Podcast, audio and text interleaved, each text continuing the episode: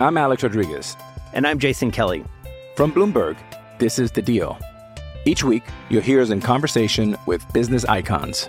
This show will explore deal making across sports, media, and entertainment. That is a harsh lesson in business. Sports is not And, uh, as simple you know, I- as bringing a bunch of big names together. I didn't want to do another stomp you out speech. It opened up so many more doors. The show is called The, The Deal. Listen to The Deal. Listen to The Deal on Spotify. Hello, ladies and gentlemen, boys and girls, college football fans across the nation and around the world. This is Tim May with the Tim May Podcast. Uh, yet another edition of the hottest podcast in podcasting. I Uh, believe it's aptly named. yeah, it is aptly named. That's for sure. It may not be the hottest, but it's aptly named. Should be the hottest in the aptly named aspect. There so there, we got that going for us, right? Awesome. That was awesome. You know him as Austin Ward uh, chiming in. Awesome Ward.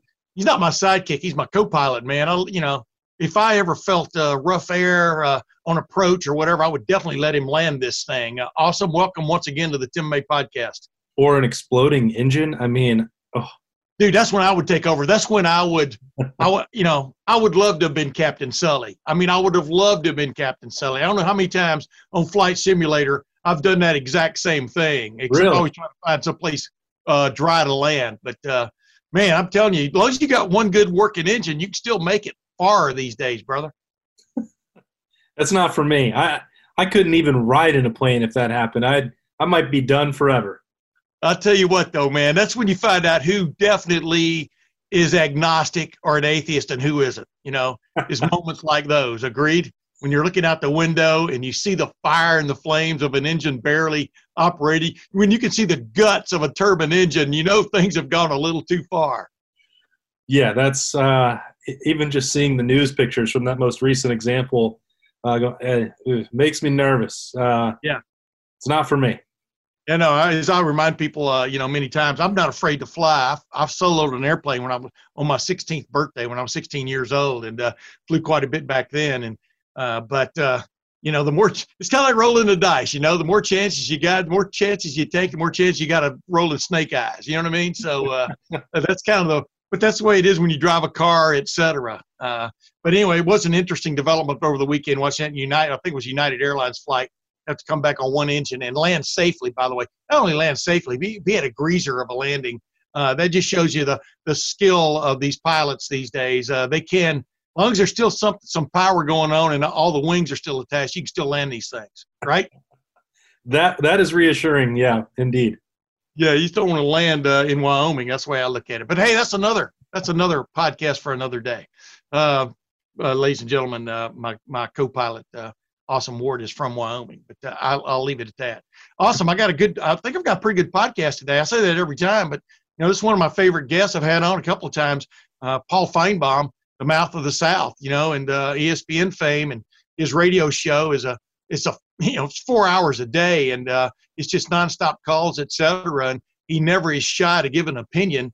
I'm going to get to him in just a second, but uh, you know we're going to come back and we're going to talk about a couple of other developments over the weekend. Speaking of cowlings of engines coming off and people wondering whether they're that's safe to fly, etc. You know, we're going to talk about maybe some of the denigration, for one of another term, uh, Justin Fields is sort of going through right now in the uh, in the draft process or the uh, assessing for the draft process. is pretty interesting, isn't it? Yeah, I, I think t- people are going to believe that we scripted this whole intro, Tim. Like you improv everything there about the planes. We did not talk about that. I just want to make it clear. That's why this is that hottest aptly named podcast.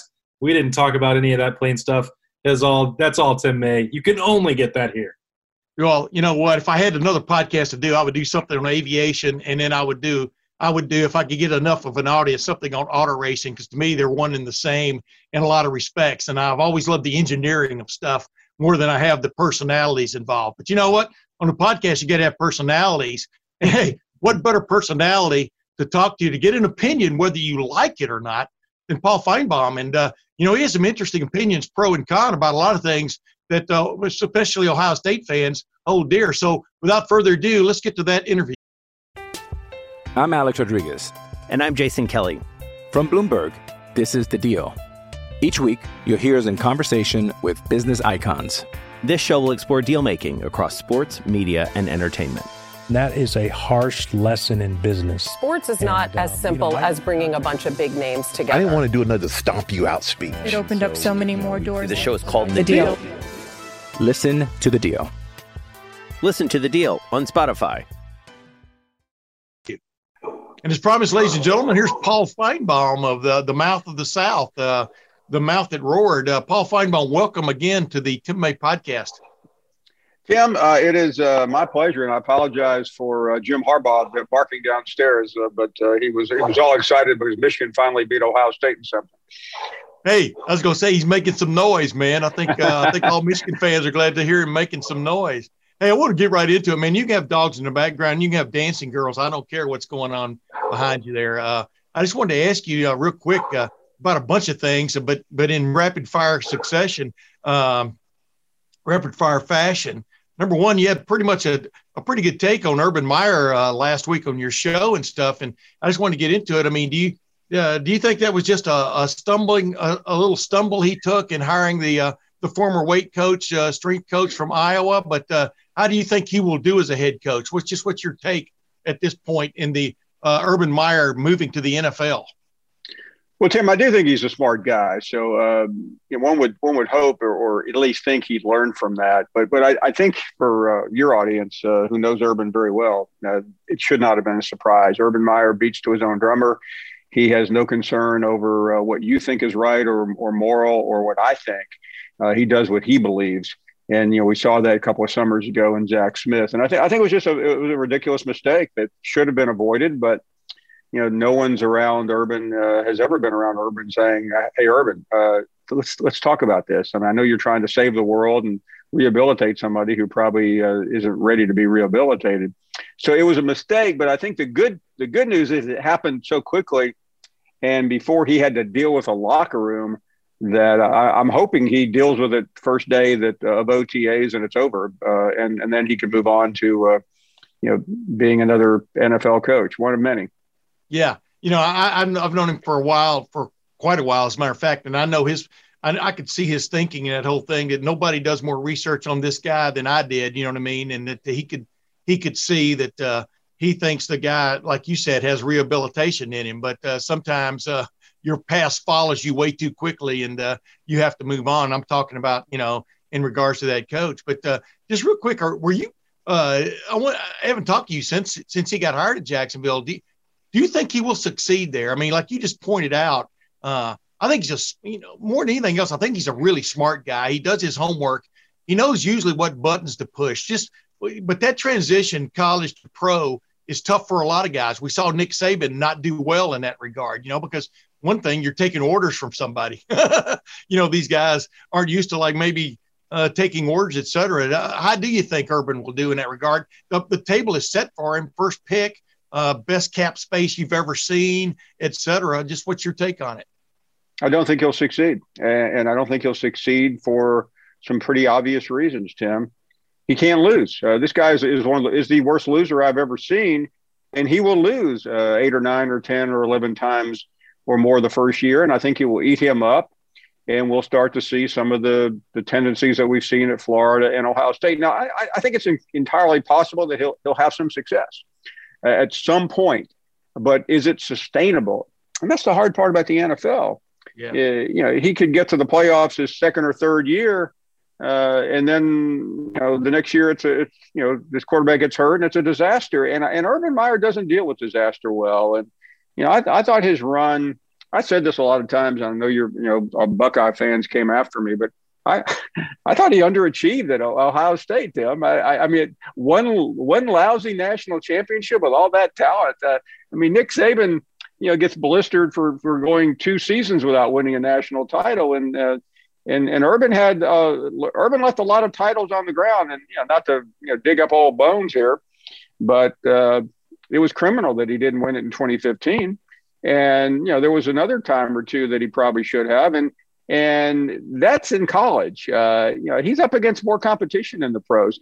And when you get right down to it, at Ohio State, he had to uh, he had to navigate a tough non-conference game every year, and the Buckeyes played the big game. Uh, we all know that.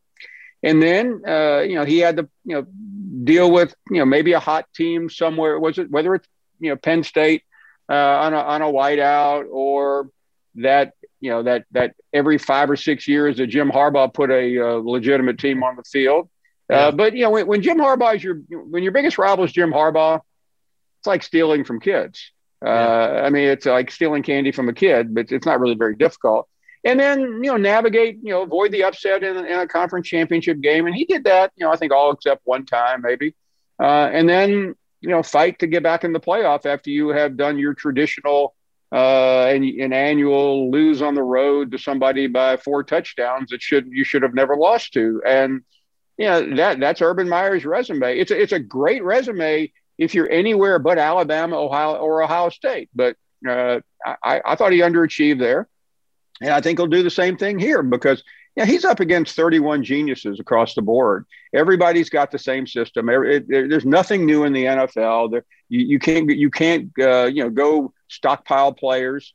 Uh, you can't go into Florida and get a great kid to come to Ohio State because of tradition. You can't get a legend uh, who played whose dad played at Ohio State. And even though he's starting ahead with, with Trevor Lawrence and some other picks, uh, I think the train will run out of gas eventually. It always does with Urban. Yeah.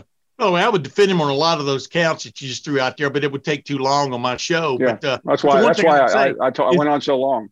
Yeah, no, no, but no, but I, the one say was at least when he was there, Ohio State was in the hunt every year. You know, you can't Absolutely. say that about most major programs. And number two, you're right. I think the 2015 team they had a shot to repeat. They had that one loss to Michigan State, but otherwise, that was a hell of a football team. They might have won the first two college football playoff champ, but they didn't get invited for whatever stupid reason. You know, and uh, and it is what it is. You know, but uh, but you're right. Here's here's one thing I'll say about Urban before we move on.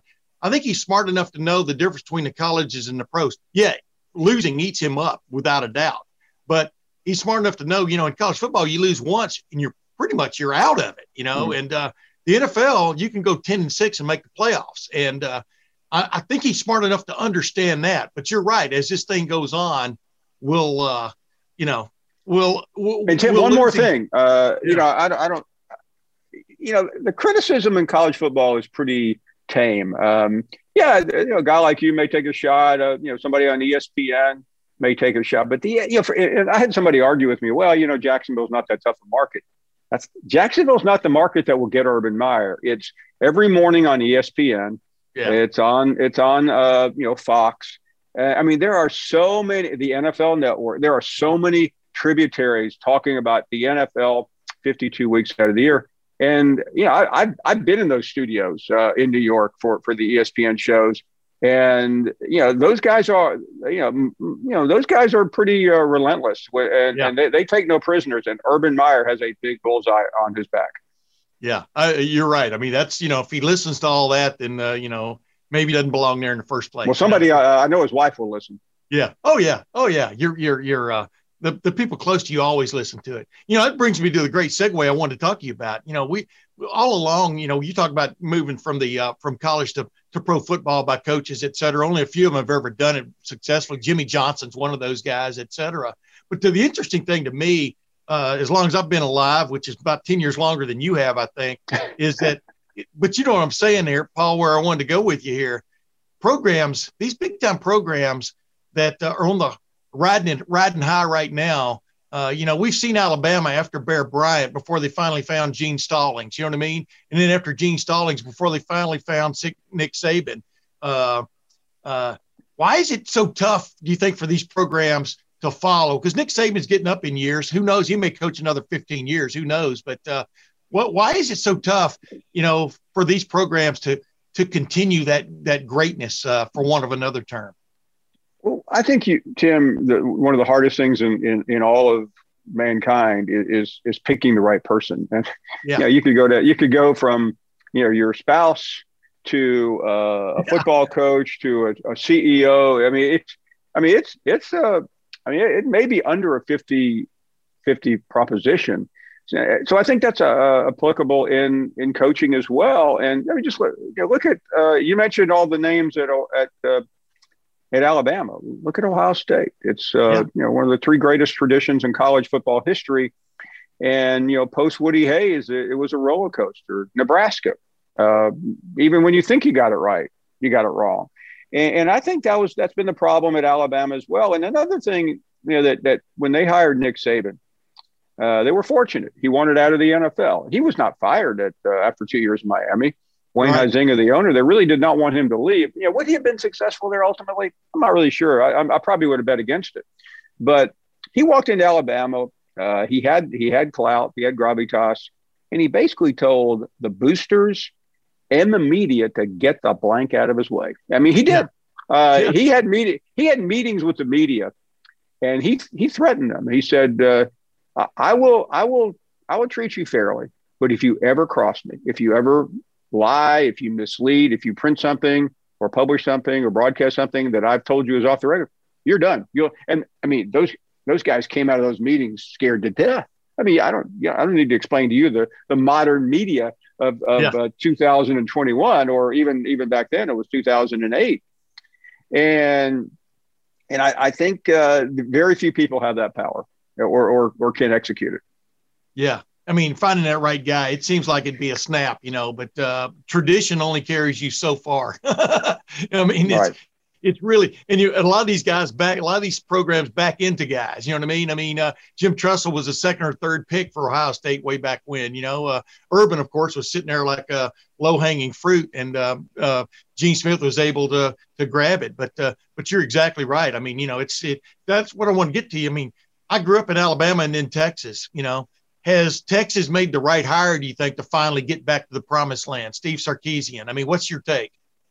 I think they're better than they were. Um, but yeah, I, am not about to tell you that he is uh, he's the answer because I, I, frankly I thought Tom Herman was. I, I yeah. really thought he was. I mean, you guys uh, know Tom Herman. I thought he was a great coach, and you know that that uh, that environment just finally uh, ate him up. I'm, i think they were smart to make a change, which I'll, I'll, give them credit in spite of all their lies and and misleading uh, comments. Uh, they, they got somebody, and I think I think he was he was the hottest coach out there but uh, you know, I think Texas is is is on the brink of maybe becoming an, another Nebraska and, and, and Michigan. You know, those, those great traditional programs that just can't get it right.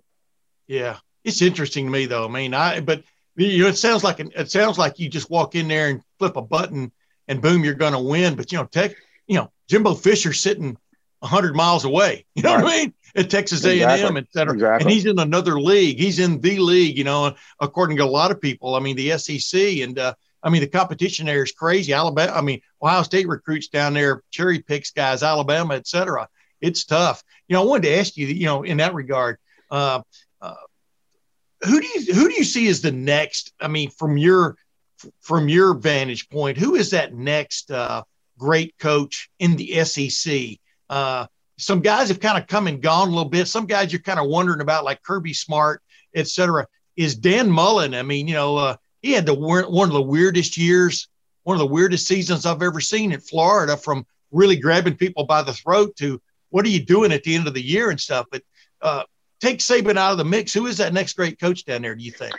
Well, I mean, I'm going to give you some obvious names, and then we'll get under the surface. Uh, I don't think there's any question the two coaches after Saban are Kirby Smart and Jimbo Fisher, and I, I, there, there's no surprise in those answers. But yeah. uh, but I'll move to Dan Mullen for a second. I don't think he is. Uh, Dan Mullen showed showed a lot this year that he he may not be long for, for Florida. You you can you can almost feel that he's looking around, whether it's the NFL or or something huh. else. Yeah. Um, after that, uh, you know, you have a couple of wild cards. I really like uh, Eli Drinkwitz at, at, Missouri. Just a cool customer. I think he could become a big coach somewhere else. Um, you know, beyond that, uh, you know, Kiffin is is an enigma. Uh, I, I, think it's entirely possible he could break out there, but you know, you know, he's a little bit in that Sarkisian mode. You're not really sure. He, it depends on the fit but uh, I would probably, uh, yeah. I also tell you another guy. I don't know if he'll he'll make it huge at at Vanderbilt, but but Clark Lea, who came down from Notre Dame, to me has been very impressive. You know, brilliant defensive guy. Uh, there was talk about uh, you know three four years away from maybe him taking over for Brian Kelly at Ohio State. So those are some uh, some strange names, but uh, that's who I would, I would go with. Hey, real quick, uh, Ryan Day. What do you think he's done his first two years? Has he replaced Urban? with a plum. How would you describe it? They finally beat Clemson. yeah, uh, well. And then you got got beat by one of the great Alabama teams I've ever seen. Maybe the considering the circumstances, maybe the best Alabama team I've ever seen. But uh, uh, just and, number two, past past Ryan Day, I don't know where you would put him on the ranks in the Big Ten. I, who else just catches your eye in the Big Ten? You think uh, can get it going on?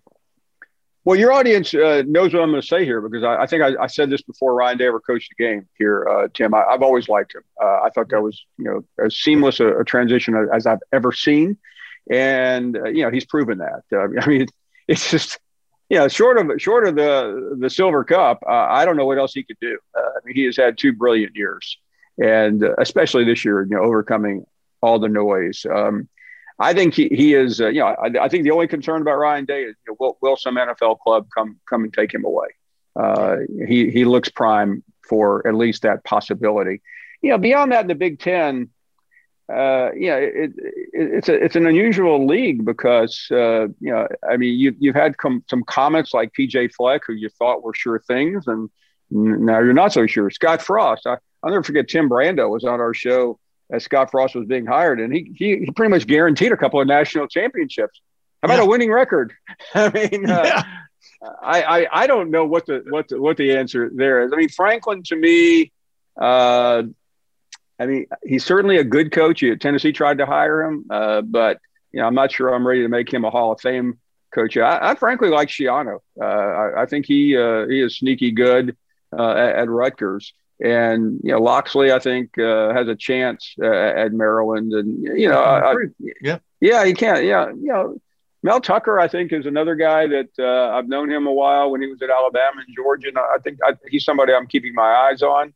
Uh, but yeah, it's. Uh, I think Ryan Day is the best coach in the Big Ten, uh, and you know, and frankly, I'm I'm not sure who who could make a claim to be better yeah, you and I both know what makes you a great coach is the players you recruit, you know, and the exactly. coaches you recruit. And uh, Ohio State keeps stacking them up, you know, from uh, in both sides, but definitely in the player side. Tim, he replaced he replaced the second best coach in college football, and yeah. you wouldn't know it.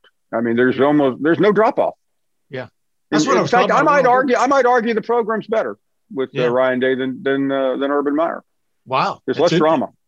But that's what I was talking about a while ago about those transitions when you go from one coach to the other. You know, there who knows what the right you you you can you know teams have teams have elevated guys before and fallen flat on their face. You know what I mean? You never know what's really going to work, do you? Until it until five years later. No, you but. Uh, yeah, I mean, you could argue, oh well, he had a great, he he he, he walked into a great situation. He did, but but he didn't make it worse. Uh, he's yeah. You know, the the argument why I think it's a little bit better is that you know, the drama I mentioned, uh, and there wasn't always a lot of drama with Ohio State, but yeah, there was that inexplicable loss, which we have not seen yet. Yeah, good point. Last thing, who have you got your eye on this coming season already that you think? I'm talking about a program, a, a team that could make a rise that uh, maybe has been dormant for a while or has been laying in the weeds, whatever. Who, who just intrigues you right now in uh, late February because uh, college football fans, it's a hot stove league for them, uh, twenty four seven. You know. Well, I'm I'm going to give you a, a very traditional answer, but uh, the team I because they've been in the playoffs every year, but almost every year, but I think Oklahoma has a chance to win it all next year because of their quarterback. Um, that is certainly not a dormant team. Uh, no. In terms of, of the, you know, to me, the, the teams that are that are obvious, but uh, you know, keep your eyes on uh, are Oklahoma and and Georgia because uh, Georgia has it all this year. Now now you're looking for someone under the surface a little bit that that could make a run. Um, I, am not sure that's possible anymore in college football, Tim. Uh, I, I think it's extremely tough to make that next step. I mean, Texas A&M nearly did it this year from an average team to uh, you know, a team that was that was legitimately a top four team at the end, but uh, you know the, yeah. the, the, teams that, that you know that, that, seven or eight teams that we see every year have almost blocked out the rest of college football.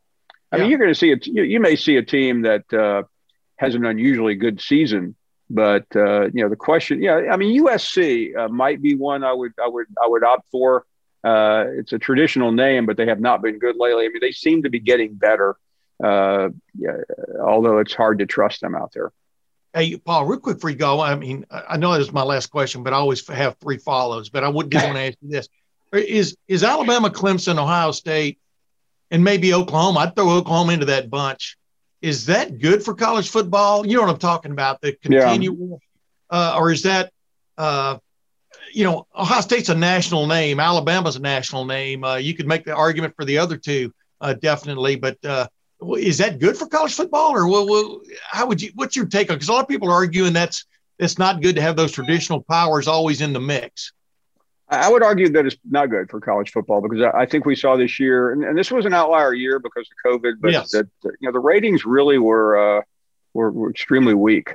And yeah. you know, with Ohio State and, and Alabama, it should have been a record rating, but we, we did. I mean, it was the rating for the championship game, as you know, Tim, was worse than the uh, the playoffs. College yeah. college football is, is, seriously flawed. So I, I, think that's more of the issue than you know who the teams are. Yeah, it would be exciting to, to see a new team in there. Uh, that, you know, maybe you know, the, you know, with some sensational player on his way to the Heisman that we we haven't seen before. But but I think ultimately uh, you cannot come up with a better four than we had. I mean, you had, you had Alabama and Notre Dame, uh, probably the two biggest names in college football history. You had Ohio State would be in the top four or five in college football history, and then Clemson, which has been one of the two best programs of the last decade. So I, I don't even know how you could top that, uh, other than maybe Southern Cal, um, you know, being in there uh, instead of Clemson. But but I, I don't think it would have mattered. Uh, I, I just think people uh, don't like the system. Uh, the season seems to peak on January 1st, and then the playoff championship game completely gets lost. You, you got you, have lived through that a couple of times, and you're, you're fighting the NFL. Uh, you have this year we had uh, six NFL games on the Saturday and Sunday before the national championship game, and by the time we got to Monday morning, folks were tired. I mean, they go, "Okay, oh, there's a game tonight." I mean, I'm, yeah. I'm not talking about Columbus and Birmingham. I'm talking about in LA, Chicago, Philadelphia the awareness of the championship game was very low. But even the Super Bowl ratings were down. Right? I mean, was right. was not a super. What do you think? It's just what what do you what do you attribute that to, Paul? I mean, it was it j- just the pandemic uh, malaise? Or what, what what do you think's going on here? Is football on well, the way? yeah, I mean, uh, yeah, no, I mean NFL. I mean, television experts will say the game matters, but but I, I think the I've watched a lot of blowout games, yeah. when the, the number was still significantly higher. Uh, the Super Bowl was clearly affected by the by the by the uh, eh, by by the game, but but the bottom line, Tim, is this: when you talk to your children, your grandchildren, they're not watching conventional television anymore. Yeah, and I mean, they're, they're I mean, we all every every every person uh, you know who has to deal with young people. I don't mean that as like like it's it's a chore maybe maybe that's what I'm saying. Uh, I mean, they're yeah. their hands on their hands on their phone, yeah. uh, and they're watching stuff, and you know they'll look up oh, oh the game. I mean, I, I run into people uh, uh when I traveled every every you know four or five times a week, and I don't know for some reason young young kids just couldn't couldn't wait to tell me I I you know I see you, but I never see you on television. It's just like you know I don't want to be caught dead watching that big 72 inch thing. Uh, it's not it's not really cool, and, and yeah. I think that ultimately uh, you may see some tune in early, and then this game's no good. I'm, I'm going to flip over to Netflix and see what the latest rage is. I think you're exactly. I think you hit the nail right on the head. There are all kinds. It's like it's like uh, it's like uh, you know what they talk about pro football in Southern California or Miami. You know there are other things to do. You know to, mm-hmm. than go to the game. So uh, and there are other things to watch. Like Let's Dig 18. I started watching that. It's a guy that runs a backhoe you know, and uh, but it's like watching a guy run, run a Zamboni machine. Well, you kind of get. Well, I don't want to be I don't want to be negative because I spent most of my life in one of these two places, but you know, the, the college football's two best markets are Columbus, Ohio, and Birmingham, Alabama, and. Yeah. Yeah, I can tell you in Birmingham there is nothing else to do. Columbus has a has a uh, you know has a has a hockey team at least, yeah. um, but there's not much else to do other than uh, pay attention to the local team. Yeah, plus plus uh, uh, Columbus has the reigning ma- Major League Soccer champion. So there you go. I'm, i I was about to mention that, but I couldn't. Uh, but it slipped my mind. Like it slipped uh, your mind. Yeah. Hey, Paul Finebaum, always a pleasure, my man. I, lo- I love coming on your show too, man. Whenever you need me. But thanks for coming back on the Tim May podcast, my man. Tim, it's my it's uh it's one of the things I look forward to. I'm just glad you remember me uh, now that you're you know playing golf uh, seven times a week. Seven. Yeah, exactly. Ladies and gentlemen, Paul Finebaum, the incomparable mouth of the South. It is Ryan here, and I have a question for you. What do you do when you win? Like, are you a fist pumper? A woohooer, a hand clapper, a high fiver. I kind of like the high five, but if you want to hone in on those winning moves, check out Chumba Casino. At ChumbaCasino.com, choose from hundreds of social casino style games for your chance to redeem serious cash prizes. There are new game releases weekly, plus free daily bonuses. So don't wait. Start having the most fun ever at ChumbaCasino.com. No purchase necessary. VGW. Void were prohibited by law. See terms and conditions. 18 plus. Well, Paul Finebaum tells it like it is, or he tells it like he sees it. Uh, awesome. You you got to give it up to him on that. But uh, the idea that uh, Urban Meyer he doesn't see him succeeding in Jacksonville, you know, down the road. I mean, as this thing part plays out, uh, sees that uh, the uh, pain and suffering of losing a football game or losing a bunch of football games may be too much for him. I don't know. What's your take on just that, and, and what's your take on on Urban Meyer and his chances of succeeding at the next level? I'm not uh, gung ho crazy about it. That I think that this is going to be the easiest transition in the world for him. I don't. I don't think it will be. I think there's a little bit of an element in um, the national media and some people that have, you know, had interactions with with Urban Meyer that were much further in the past than what we did recently when he was at Ohio State with him. That yeah. think, well, there's there's just no way that it could work. That you know he he's too tortured by the losing.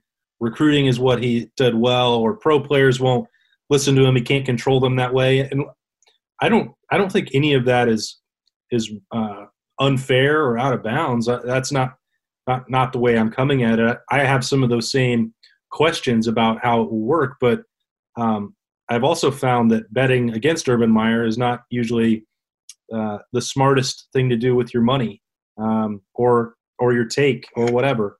Um, I, I mean, I'm I'm more curious about it than I am skeptical. I, yeah. that makes sense. I I don't know if it will or won't. You know, I think he's going to have to change, and I think he has changed. He's evolved at every stop that he's been at, in my opinion.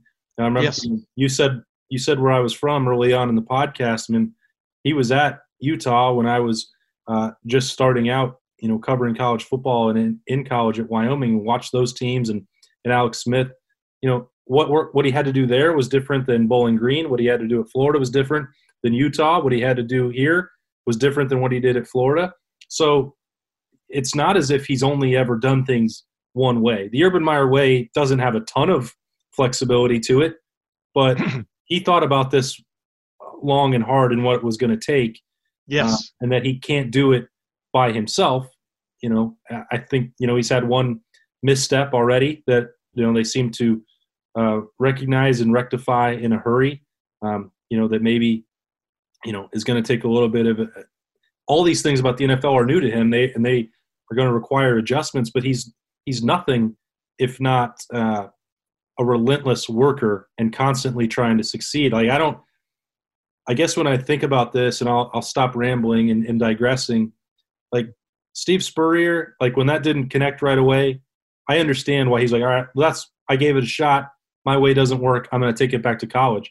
Like, Urban has no desire to go back to college.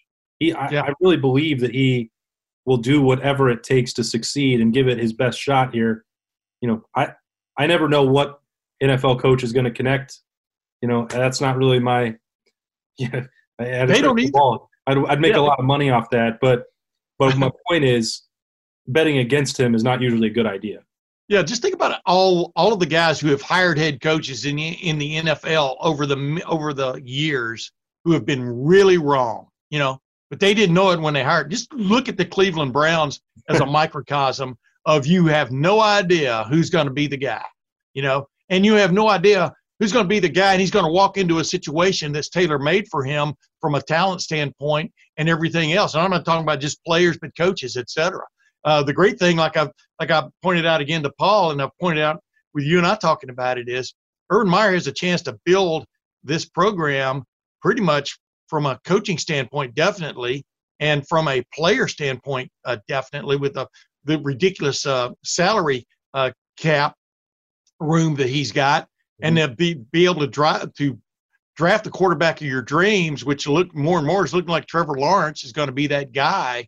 Uh, he has a he has a chance to build the program exactly the way he wants it. And uh, and I think he sees that. He saw this as the greatest opportunity in pro football, as opposed to the Houston Texans and some of these other places you're going to go go into, which would have been have built-in problems right off the bat. You know, and uh, yeah, he made.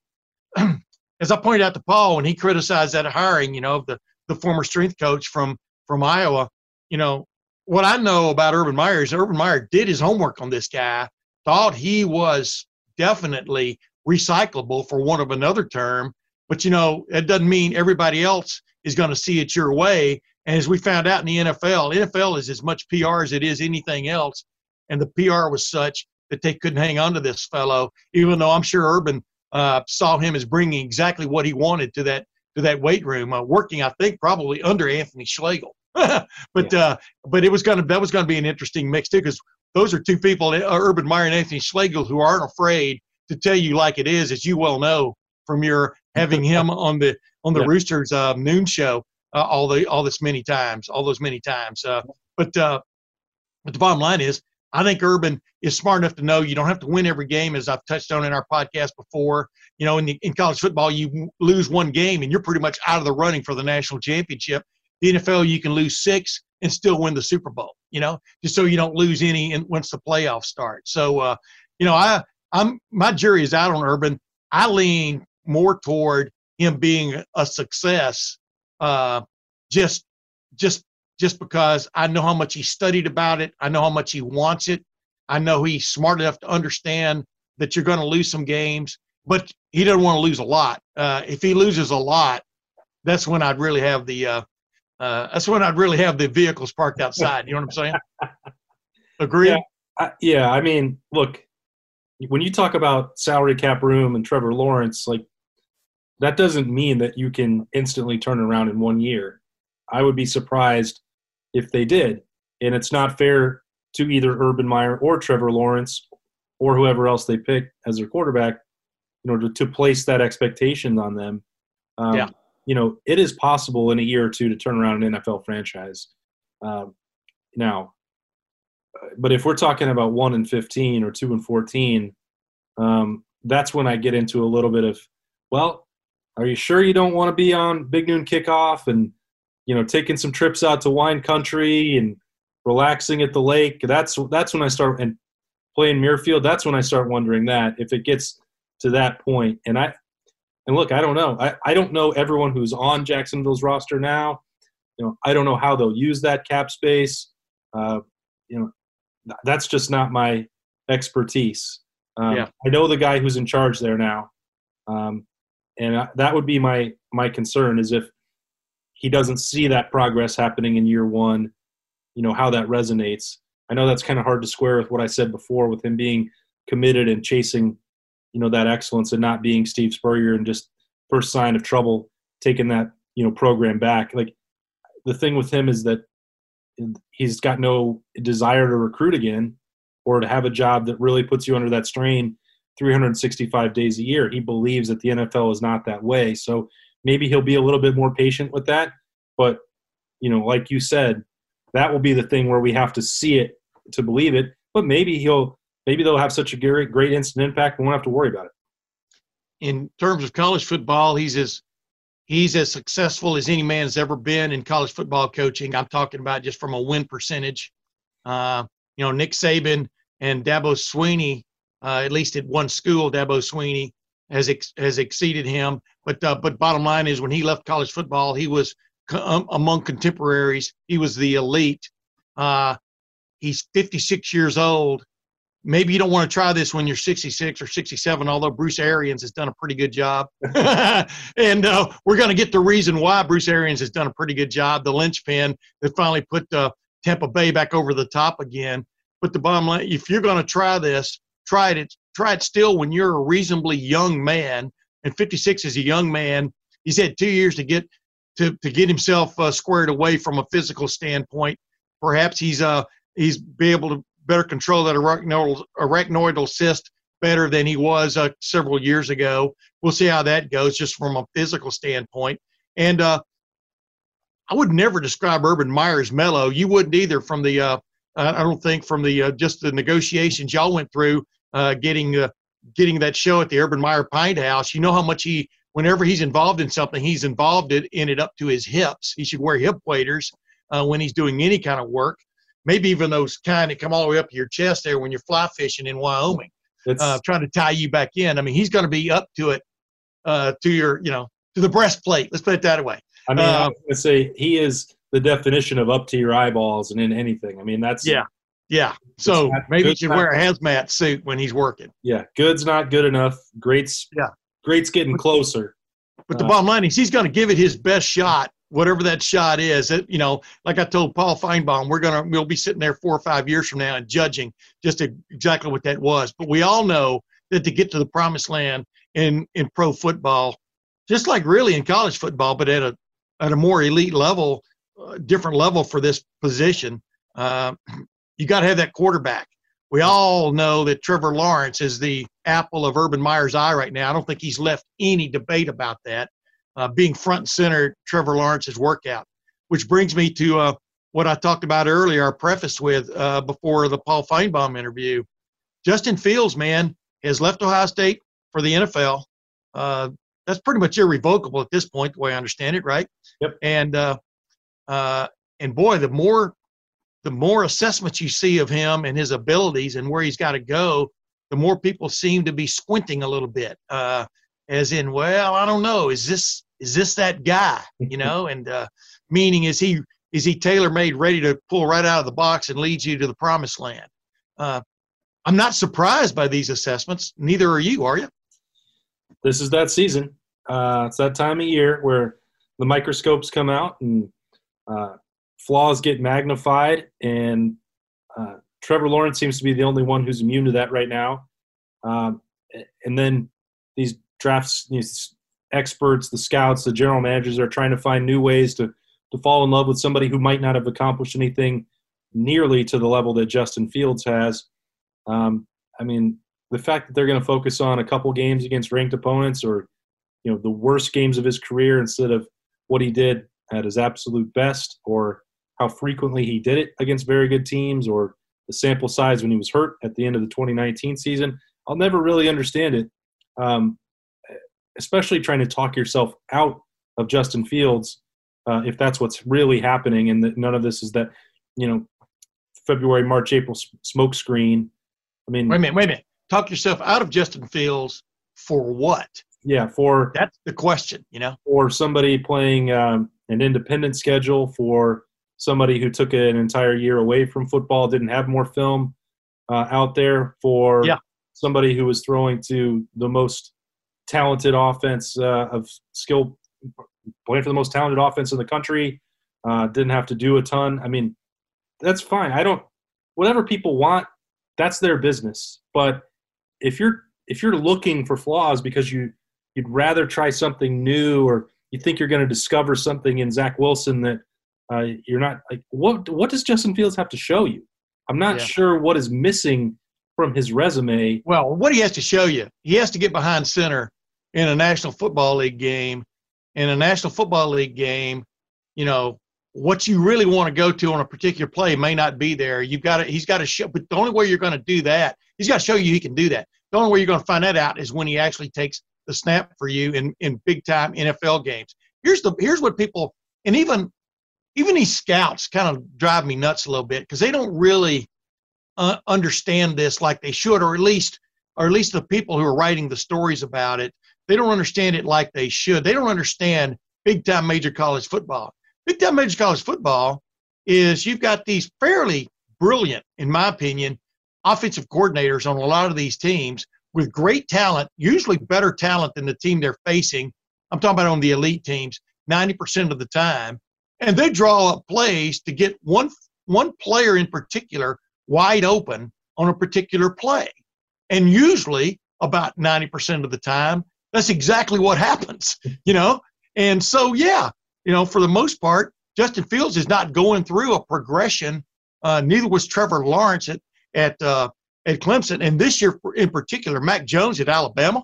His first read, as quickly as he was getting rid of the ball, his first read, not even it wasn't even really a read. It was catch it, throw it to that, that guy.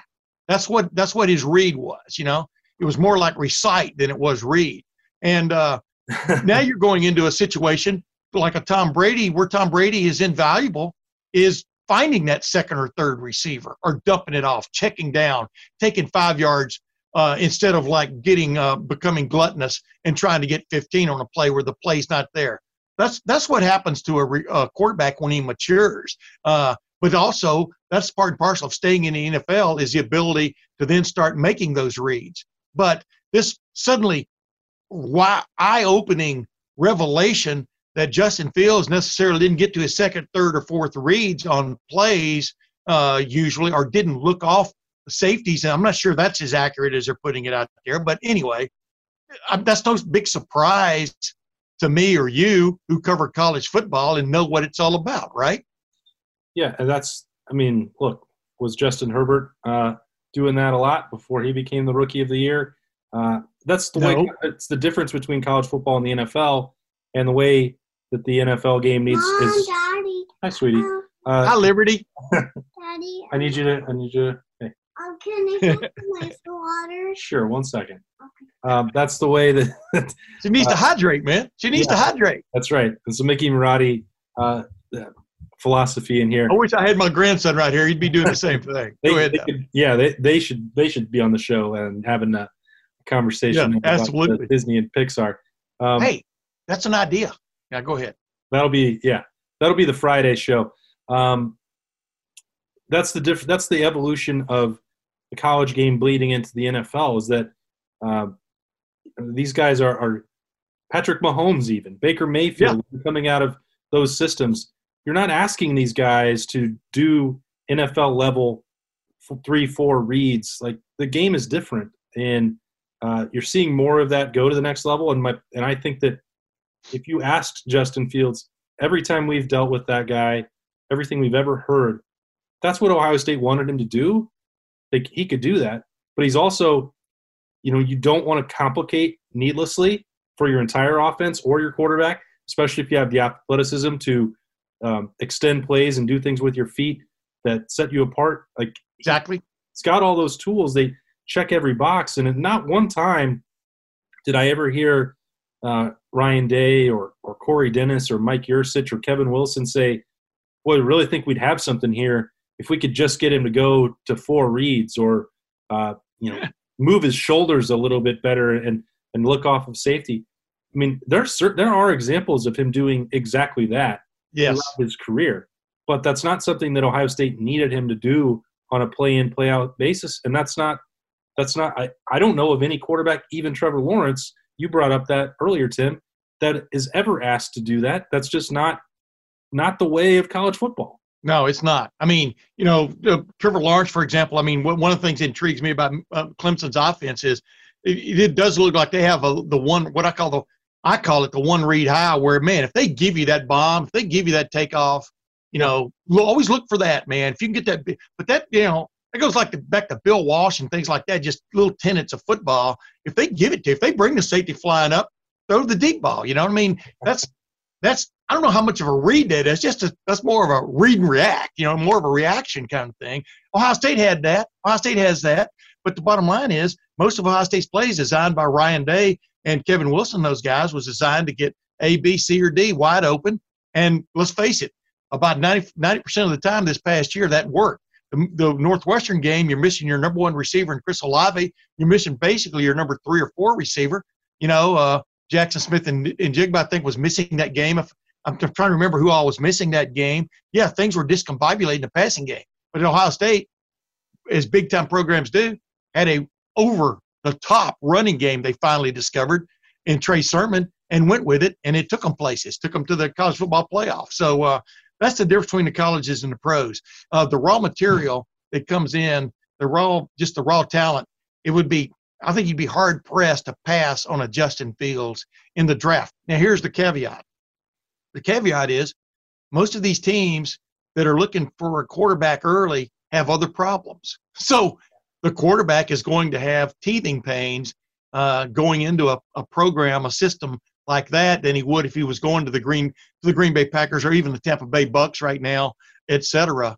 That's the difference. And then back to the Patrick Mahomes example. Patrick Mahomes looks for that first read. Then Patrick Mahomes runs away. Then it then it's you know, it's it's hully gully.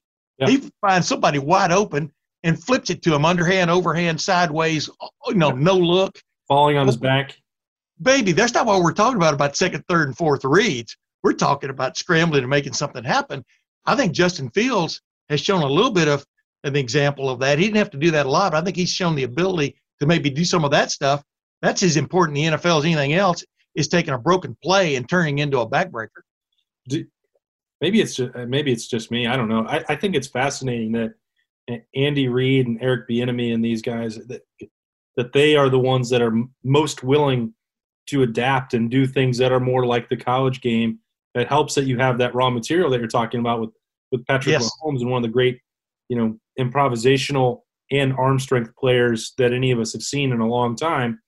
But sometimes it's taken like takes four or five guys like him for everyone to realize, you know what, this might just work at this next level if we start utilizing more emotions and and letting them do things with one or two reads, and if that's not there, take off, do their do their playmaking ability. Like there there aren't a million of those guys around is also the problem, uh, Yeah. obviously. Um, but if Yes. you've got a, a someone with Mahomes' skill set or what Baker Mayfield has done, you know, uh, in a smaller sample size and without maybe as much uh, talent or coaching around him for the early parts of his career. We know what Justin Fields can do with his athleticism and his arm ability. You build around those guys. I I don't. I don't mean to take anything away from. I'm definitely not from Lawrence. Um, uh, you know, going from BYU or North Dakota State or or Mac Jones, like those guys are fine, fine athletes.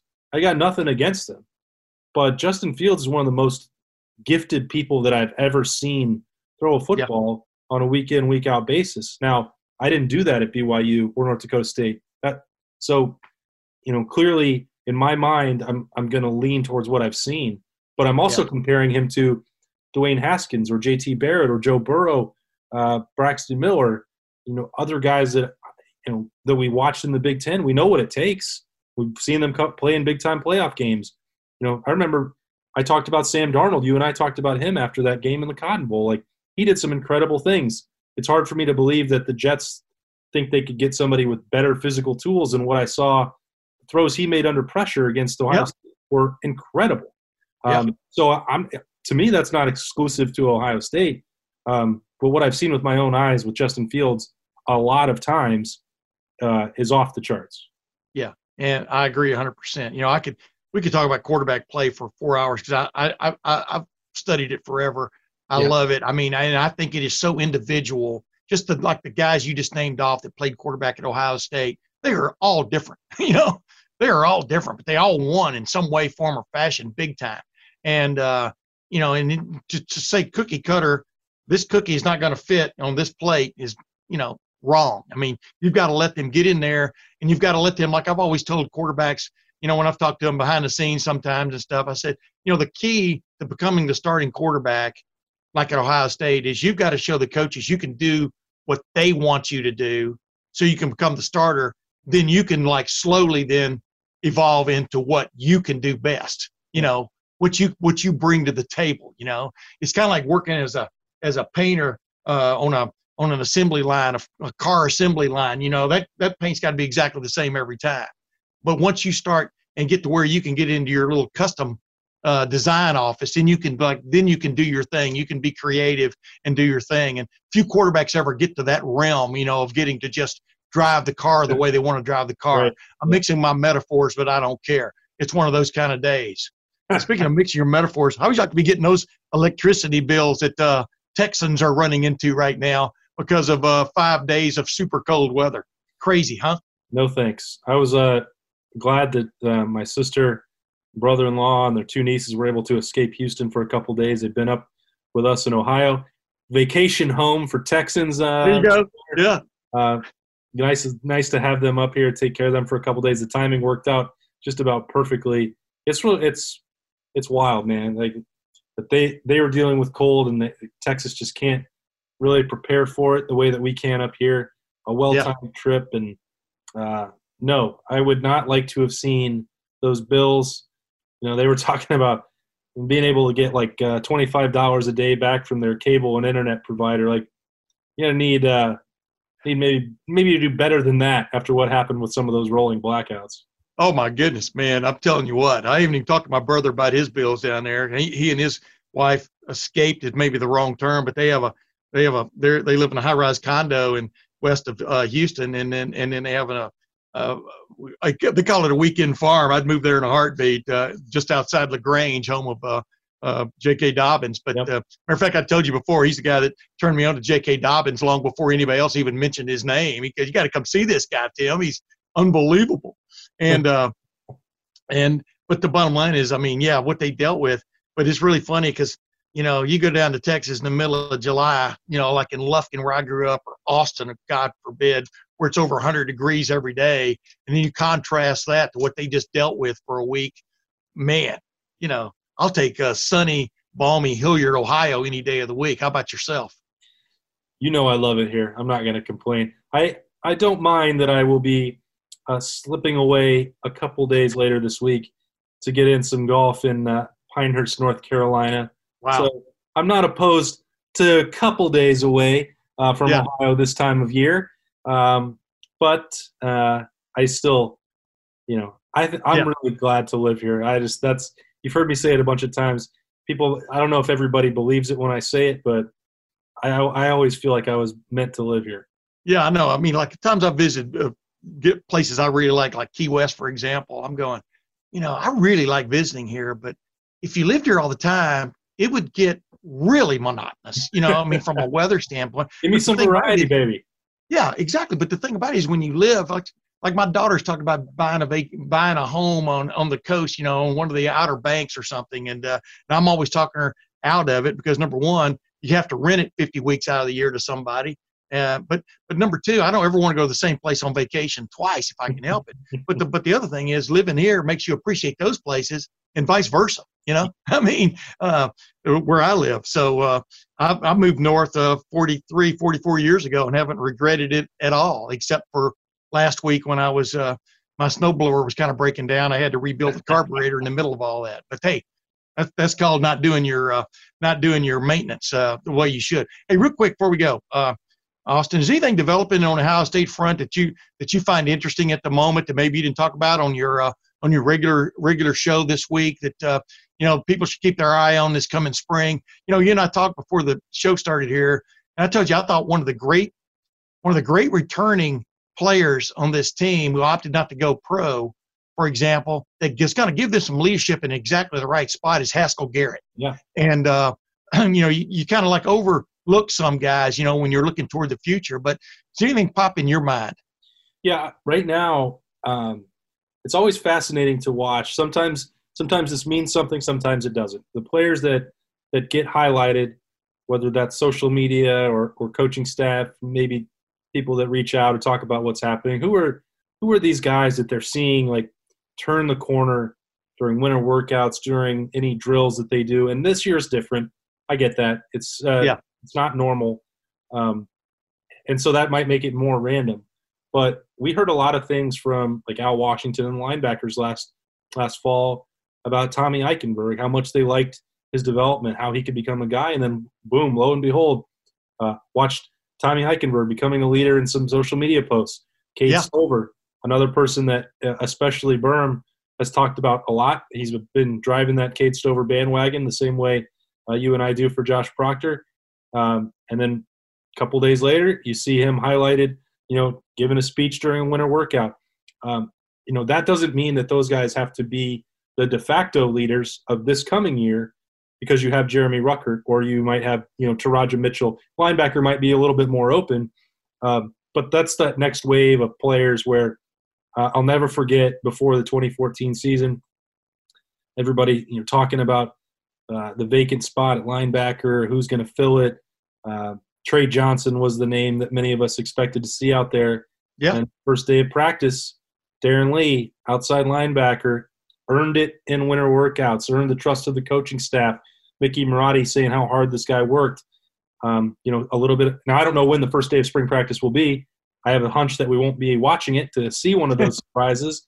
But that's the kind of thing that that these work these winter workouts really matter to Ohio State. I'm not saying they don't to other people, but they use it to determine opportunities. And there's a lot of it at linebacker. There's there's a good amount of it at tight end.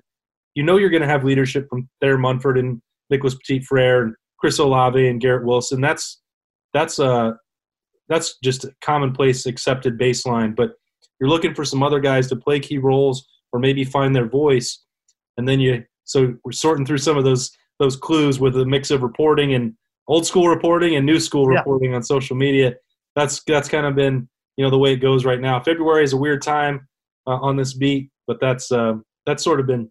I'm, I'm I'm always anxiously awaiting. All right, what's what's the next piece of insight that we might be able to glean? Yeah, I agree. You know, and like like you know, what are they going to do? For example, with Paris Johnson Jr., who was definitely making strides last year, played some too. Uh, Dawand Jones. I mean, you know, what what's going to happen? These are guys that look ready or champing at the bit that you would say are tackles, but are they going to be tackles in the fall? I mean, they're going to take their best five, their best four plus a center, you know, which will be their best five, uh, and turn them into something. I'm I'm as intrigued by just how the offensive line is going to be made up as anything else here. And uh, like you said about Darron Lee, I mean, he's from New Albany. I, I, you know, they didn't. Who did they play? You know, when he would come up, he was a he was a, a Swiss Army knife uh, for for one of another term to to bother to uh, borrow a Josh Proctor term. And uh, boom, all of a sudden, you know, that's what I was talking about. Boom, all of a sudden in the spring he blossomed. That's what I'm talking about about pro the pros when they draft a quarterback. You don't really know what you're getting until he gets in that huddle. Does he lead? You know, does he get you out of trouble? Does he move the chains? Does he score touchdowns? Does he take the team down the field? Does he rally the troops when thing when things are getting tough, etc.? You don't know really and truly until you until you get him under center and let him play a little bit. Same thing with a pro football head coach. I'm not trying to do a a, a wrap up here, but we are put, trying to starting to put the flaps down and getting ready to come in for a landing. I'm letting you gonna I'm gonna let you make this landing, but uh, but you don't know about that until you know until the until it's real. Yep. And, and that's and that's why like we've I've said it over and over. I mean that's Justin Fields has been behind the wheel of a jetliner, you know, of, of, as mechanically sound and and yeah. all the bells and whistles. You can help me out. I mean, he's had to fly a plane that is expected to be the best plane in in America two years in a row, and Yeah. he did it without any real real hiccups. And if you're gonna grade him on you know the Northwestern game and not factor in everything that was missing, or you know, the f- uh, couple interceptions against Clemson last year when it was you know a high pressure game, still had them in position to win it. Uh, other factors that take that, like you know, that's fine. Anybody can do that. But I've seen Justin Fields land that plane uh, in difficult circumstances, easy circumstances, everything. Yeah. And I've never once come away thinking that that guy was not an NFL quarterback. Well, ladies and gentlemen, if nothing else on the Tim May podcast, we stick to our analogies. We stick to them tight. And I appreciate Awesome Ward, my co-pilot, for uh, bringing this plane in for a, another. you know, smooth landings are overrated. Any landing you walk away from, as pilots know, is a good landing. You know, and uh, and as long as the plane is still sitting upright, let's put it that way. but the cost of aviation, you don't want to get there. You don't want to go there. But uh, you know what? Awesome. Thanks for coming on the Tim May podcast again, my man. I appreciate it. And I really want to uh, thank uh, Paul Finebaum for coming on again. I, I enjoy having him on because, you know, he, he doesn't mind speaking his mind. And, you know, I'm sure some of the things he said might have rankled some Ohio State fans. And some of the things he said might have made them feel pretty good about themselves. Uh, that's the beauty of Paul Finebaum, right? That's him in a nutshell. All right. But you know what? Until next week, uh, this is Tim May uh, for Awesome Ward. Uh, this is Tim May Podcast. We'll see you next week. Step into the world of power, loyalty, and luck. I'm going to make him an offer he can't refuse. With family, cannolis, and spins mean everything. Now, you want to get mixed up in the family business. Introducing The Godfather at ChumbaCasino.com. Test your luck in the shadowy world of The Godfather slot. Someday, I will call upon you to do a service for me. Play The Godfather now at ChumbaCasino.com. Welcome to the family. No purchase necessary. VGW Group. Void where prohibited by law. 18 plus. Terms and conditions apply.